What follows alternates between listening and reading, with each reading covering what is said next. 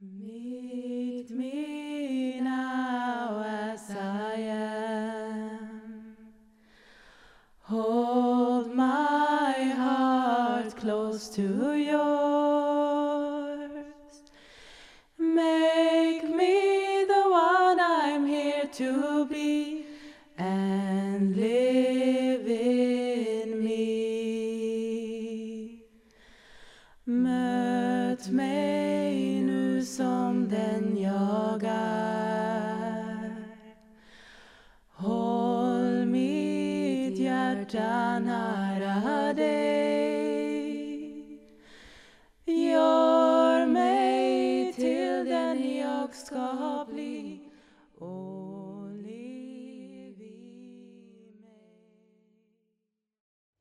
supposing like this you could change some things about yourself like you just lose your shyness for instance.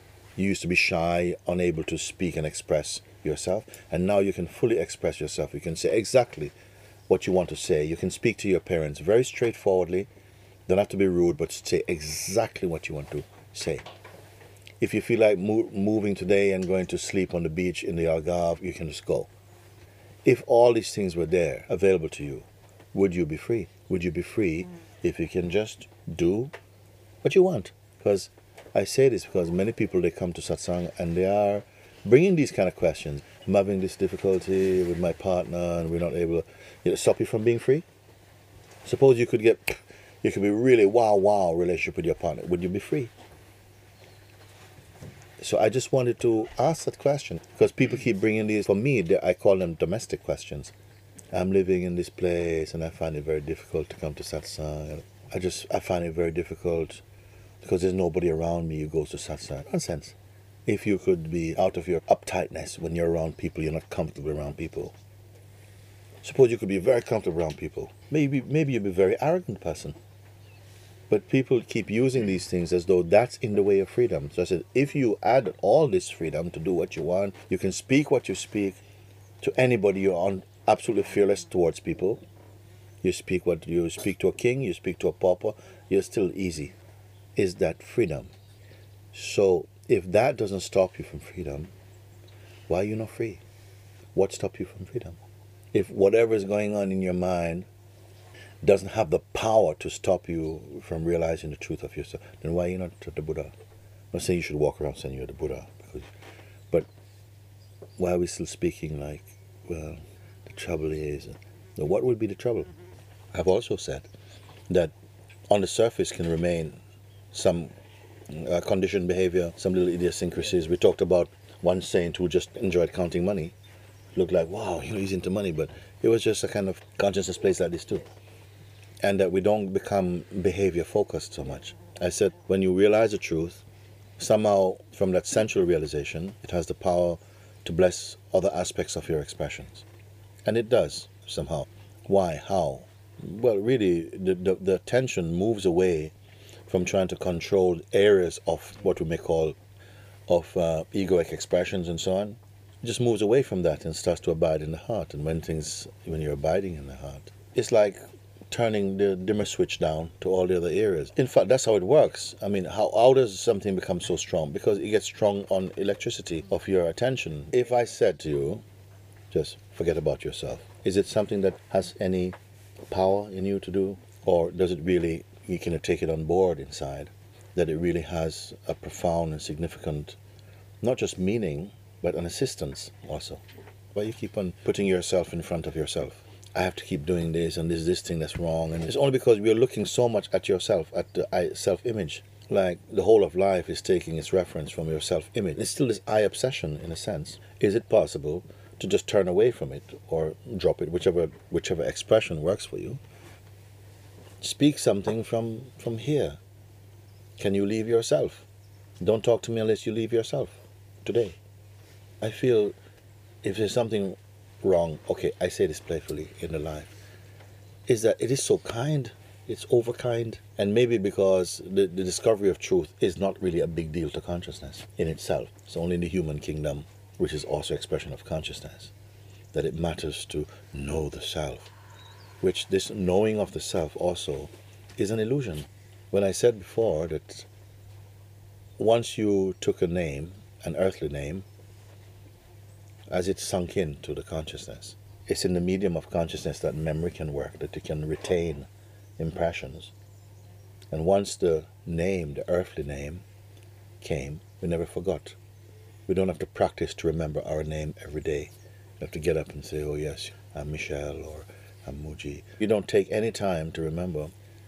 You cannot say that you forgot your name or that you're remembering it. It's just right there with you. And how much more is consciousness? And I don't even want to say right there with you because who would the you be? Sometimes people say, I really surrender to you. Well, not you, but that which is coming to you. I said, well, who am I?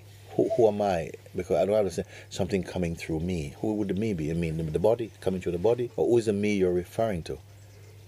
Because my expression can seem very playful and I make uh, jokes about bananas and stuff like this. And that maybe you have an idea in your mind that someone's realized the truth should just walk around like the Dalai Lama. I don't know, whatever ideas we have, that that just makes you another person because that's not how a guru or a master would behave. We're still retaining a reference in duality so strongly. And the same reference you're imbibing inside yourself that makes you feel you're always separated from that. And I'm saying to you that that separation itself is an illusion.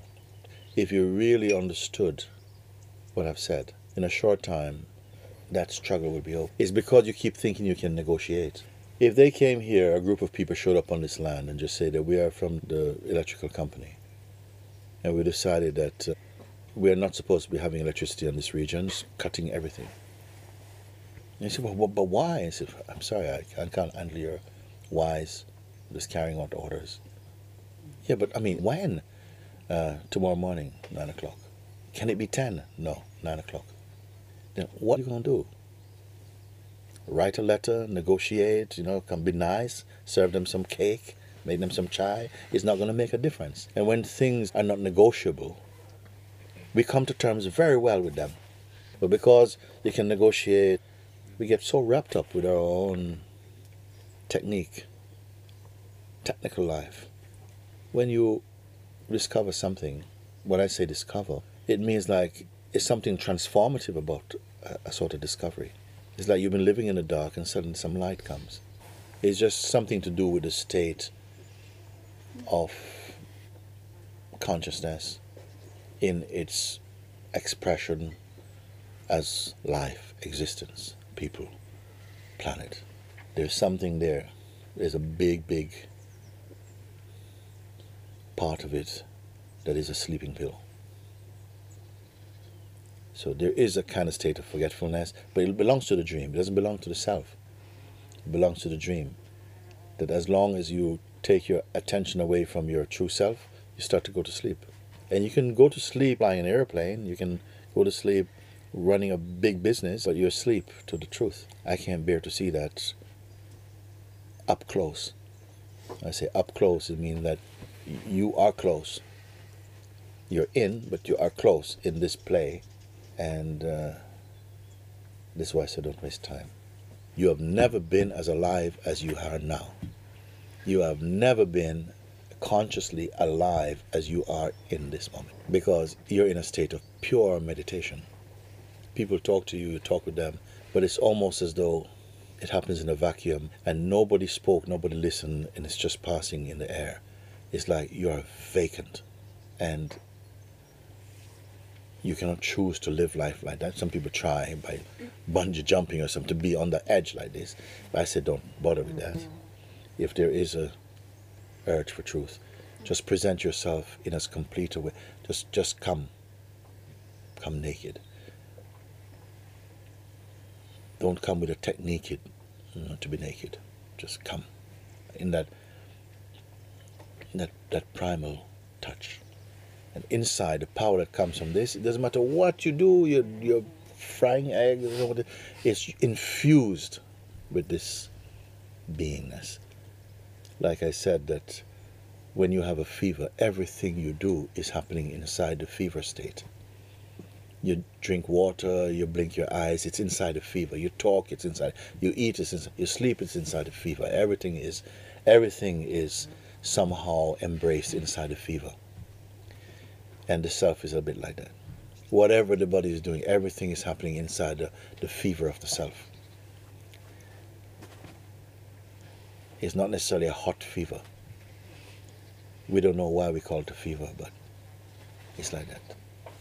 Nothing, nothing. You're seeing, and what is seen is inside your fever. The self is. Uh,